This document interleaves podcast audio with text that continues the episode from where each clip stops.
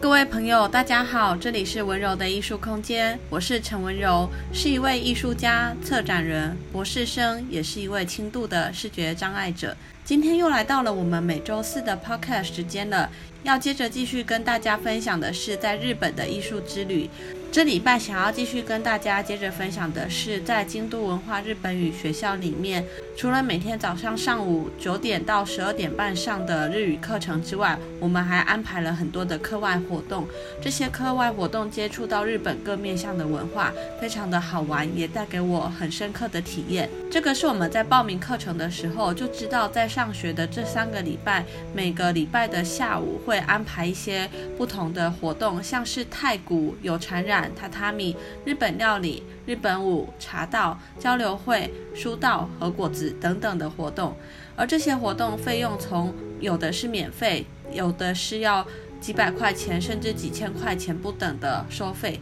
而这些活动并不是每个人想参加就完全都可以报名得上，它是因为名额有限，所以每个人会先选填自己想要报名的活动，再接着进行抽签。抽签之后，在开学的大概第一个礼拜就会公布到底能够报名上哪些活动了。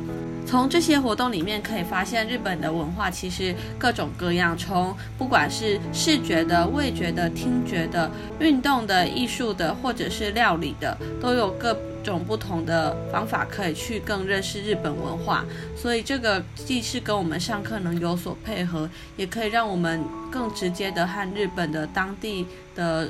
老师跟同学能有更多的连结，因为这些文化课全部的老师都是日本人，也都是全程用日语来上课，一边学日语一边上这些文化课，是一个很好玩的体验。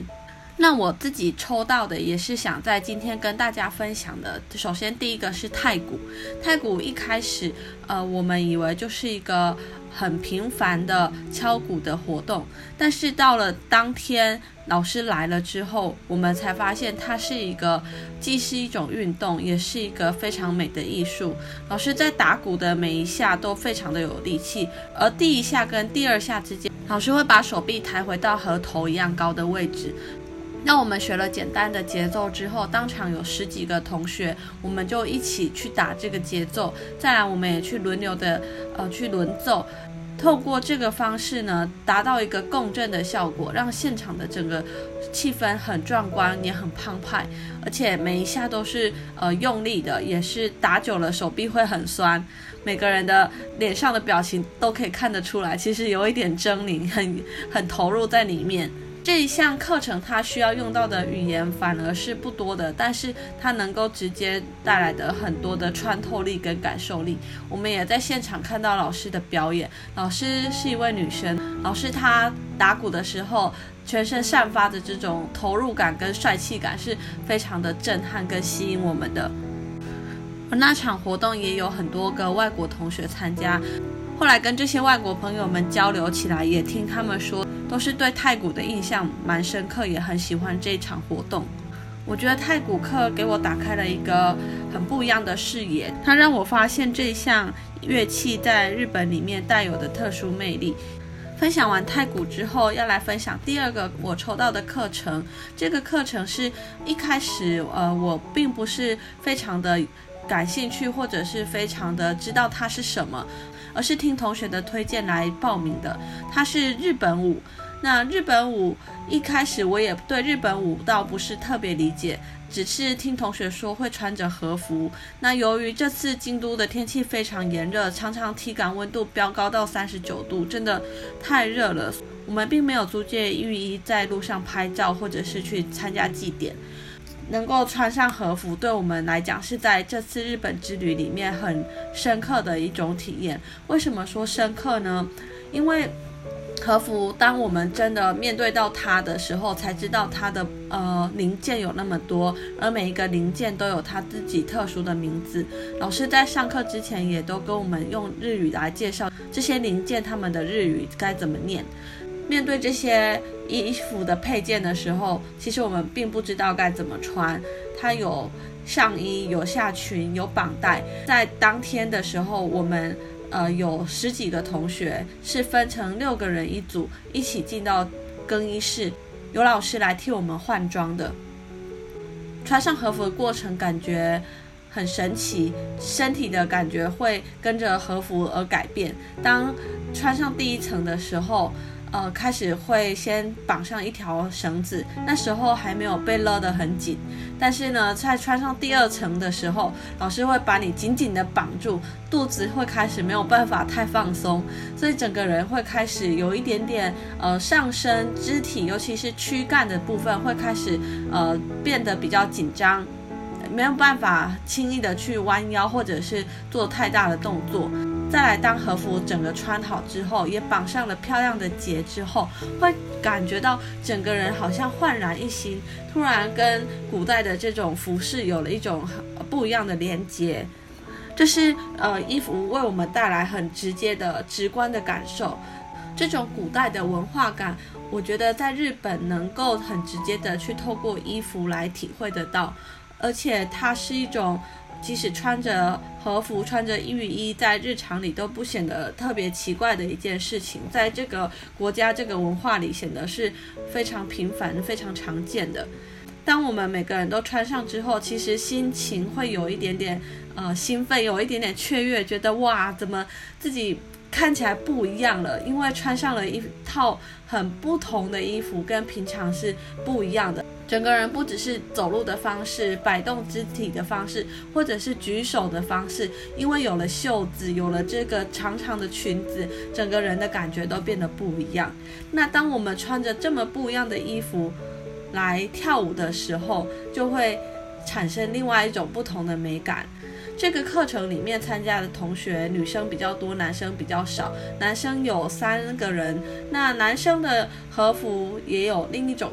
不一样的感觉。当男生穿上和服的时候，我自己觉得是呃很有一种男子气概的，跟平常男生穿现代的衣服的感觉也是很不一样。那当我们女生换好衣服之后，走到楼下的呃教室，看到男生已经开始在学跳舞了。我们这次学的舞蹈曲子很短，它是关于纸鸢的一首爱情曲。那需要用到的道具有扇子，老师会一次又一次的示范。老师的年纪不是太年轻，但是他的动作是很灵巧的。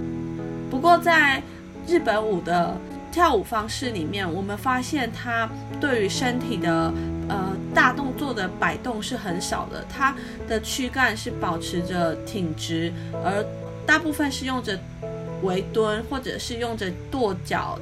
或者是用手去打开扇子，利用扇子的翻转摆动来营造出一种身体延伸的美感。但是它难的地方在于，这个歌曲的旋律其实满满的，老师的动作也满满的。这个动作跟旋律要跟得上，要合拍的时候。那个拍点到底在哪里？我们很难找到。练习了好多次，才好像好不容易能跟得上老师，但是我们还是很难自己不在老师的带领之下自己跳完这首曲子。在当天一个半小时的学习中，我们是跟着老师一起来。大概的把这首曲子跳出来，去领略到，呃，在日本舞里面可能会有哪些动作，可能跳出来的跟音乐配合之后那种风格、那种韵味是什么？这是一个呃蛮粗略的一个认识，但是在这个过程里面，确实能够去体会到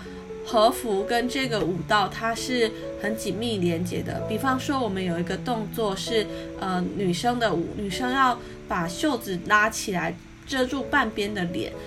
是表示害羞不好意思的一个动作。那这个动作是因为手上有这个长长的袖子，能够利用袖子来达到一种表演的方式。这就是舞蹈跟呃服饰很好的一种连接。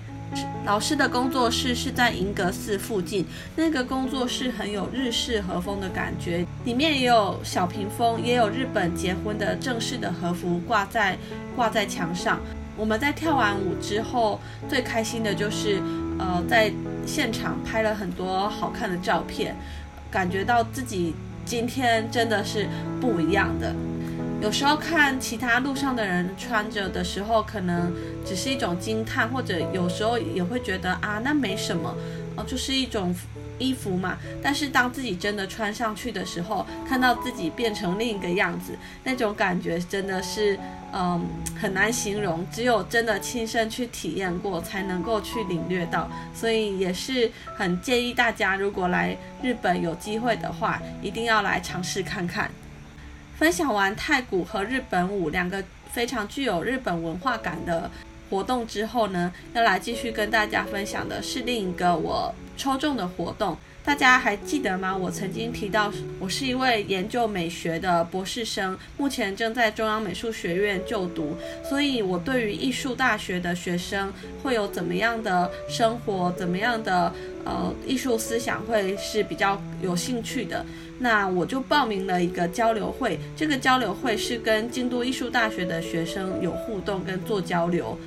我们这三个礼拜一直在京都大学里面进进出出，那跟京都大学的学生一直呃看着他们正在进行艺术创作或者艺术展览，也多少有一点了解，一直还没有面对面的去做互动。很好的是学校的安排这样一个机会，让我们能够更了解对方。那这个活动它的安排是人数比较多的，有三十个学生左右，但是会进行分组，大概三个到四个人一组，每一组会安排一位日本京都艺术大学的学生来跟我们做交流。当天的气氛很热络，也可以感觉到大学生们他们很用心。一开始的时候，我们先玩了一个暖场的游戏，大家玩接力棒比赛。这种接力棒比赛是要拿着筷子夹着棉花糖或夹着红豆，那在现场跑的时候是很刺激的，红豆一不小心就会掉到地上，所以又必须捡起来。这个活动里面呢，呃，我们。语言学校的学生跟京都艺术大学的学生都会一起参加，所以呃，这个活动玩完之后呢，大家彼此就更有默契，也变得更熟悉。接下来就是今天的课程，是他们设计了一个明信片制作的活动，呃，很简单，但是呢，能够去变化出自己的创意，能够在手做的同时，一边很放松的来聊天。他们的设计方式是切出各种不同种类的野菜，一小段一小段的。那野菜有不同的形状、不同的剖面，利用这个剖面去印出不同的拓印。我们用了秋葵、莲藕、毛豆等等的食材来做变化，每个人印出来的明信片都会不一样。那我自己是做出了一朵太阳花。送给这一位跟我们交流的同学，跟我们交流同学是一位电影系的学生，他也是一个很热情的人，不断的去分享他自己在学校的生活，也去询问到我们来日本的感受，或者是我们在自己国家里面特殊的地方，可以看得到他很年轻，也对世界各地不同人的生活文化有很大的好奇。当然，这个交流很锻炼日语的口说跟听力，这个和在教室跟老师对话或者和同学对话不太一样，跟日本的年轻人讲话的语速，呃，他们是更快的。而且一个半小时的交流时间里面，要怎么样能够用很简单的日语去不断的生成句子，不断的来分享自己所见所闻，是一个呃很有挑战的一件事。以上是我这次参加的这三个活动，都是安排在每周周间的下午一点半到三点之间。早上上完了三个半小时的日语课，下午再来参加文化课，感觉是非常充实的，也是觉得学校很用心，让我们在上课之余还能够去深刻的体会到各个面向的日本文化。